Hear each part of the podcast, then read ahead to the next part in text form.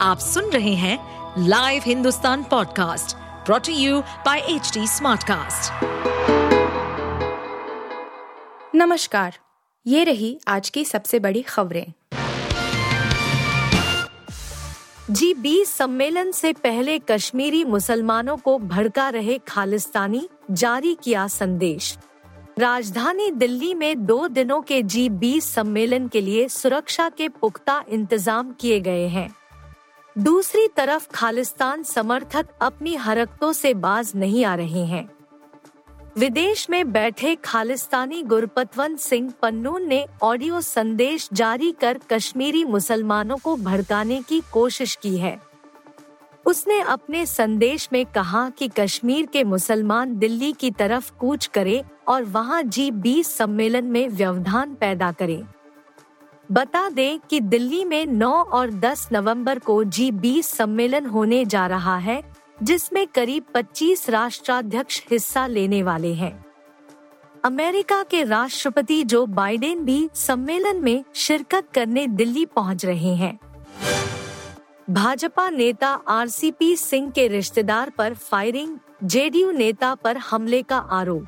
बिहार के नालंदा में पूर्व केंद्रीय मंत्री और बीजेपी नेता आरसीपी सिंह के रिश्तेदार पर फायरिंग का मामला सामने आया है, जिसमें पिंटू कुमार नाम का शख्स घायल हो गया है।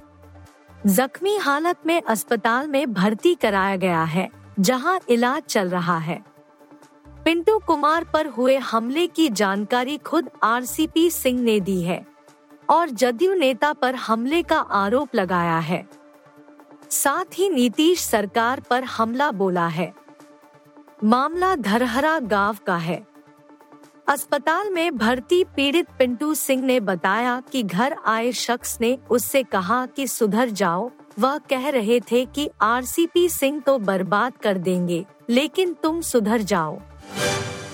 इस्लामिक आक्रमण की वजह से हुआ महिलाओं का दमन, आरएसएस ने बताया इतिहास।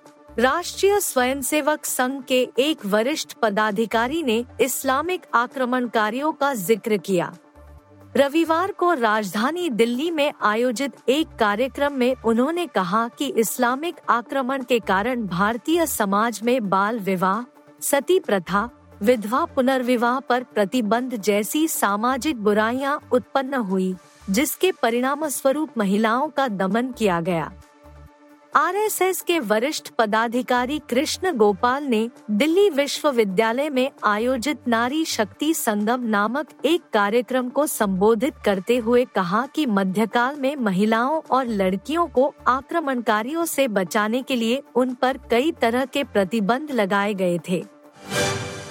एशिया कप छोड़ भारत लौटे जसप्रीत बुमराह, सामने आई वजह। भारतीय फैंस को उस समय बड़ा झटका लगा जब यह खबर सामने आई कि टीम इंडिया तेज गेंदबाज जसप्रीत बुमराह बीच एशिया कप में वापस स्वदेश लौट रहे हैं। बुमराह के भारत वापस आने की वजह पर्सनल थी। ऐसे में कई फैंस आक्रोश में थे कि ऐसा क्या काम आन पड़ा कि उन्हें इतने बड़े टूर्नामेंट के बीच वापस भारत लौटना पड़ रहा है।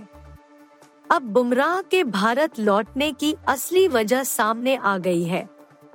मीडिया रिपोर्ट्स के मुताबिक जसप्रीत बुमराह की पत्नी संजना गणेशन बच्चे को जन्म देने वाली है, जिस वजह से यह भारतीय स्टार खिलाड़ी आज नेपाल के खिलाफ होने वाला मैच मिस।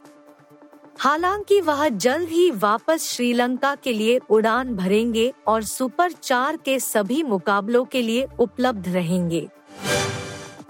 गदर दो के बाद अब जवान का तूफ़ान, एडवांस बुकिंग सहित कई शहरों में बिक गए सारे टिकट्स। सिनेमा घर मालिकों की इस वक्त चांदी ही चांदी है। पहले गदर दो और ओ एम दो को ज़बरदस्त रिस्पांस मिला। उसके बाद जब से जवान की एडवांस बुकिंग खुली है, ऐसा लग रहा है, यह कई बड़ी फ़िल्मों के कलेक्शन के रिकॉर्ड आसानी से तोड़ देगी। एडवांस बुकिंग में जवान ने पहले ही पठान को पीछे छोड़ दिया है।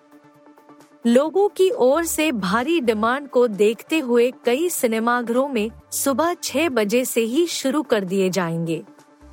रविवार शाम तक के एडवांस बुकिंग के आंकड़े आ गए हैं, जो दिखाते हैं कि सिंगल स्क्रीन में अधिकतर जगहों पर स्थिति सोल्ड आउट वाली है। आप सुन रहे थे हिंदुस्तान का डेली न्यूज़ रैप जो एच टी स्मार्टकास्ट की एक बीटा संस्करण का हिस्सा है। आप हमें फेसबुक ट्विटर और इंस्टाग्राम पे एट एच टी या podcasts@hindustantimes.com पर ईमेल के द्वारा सुझाव दे सकते हैं।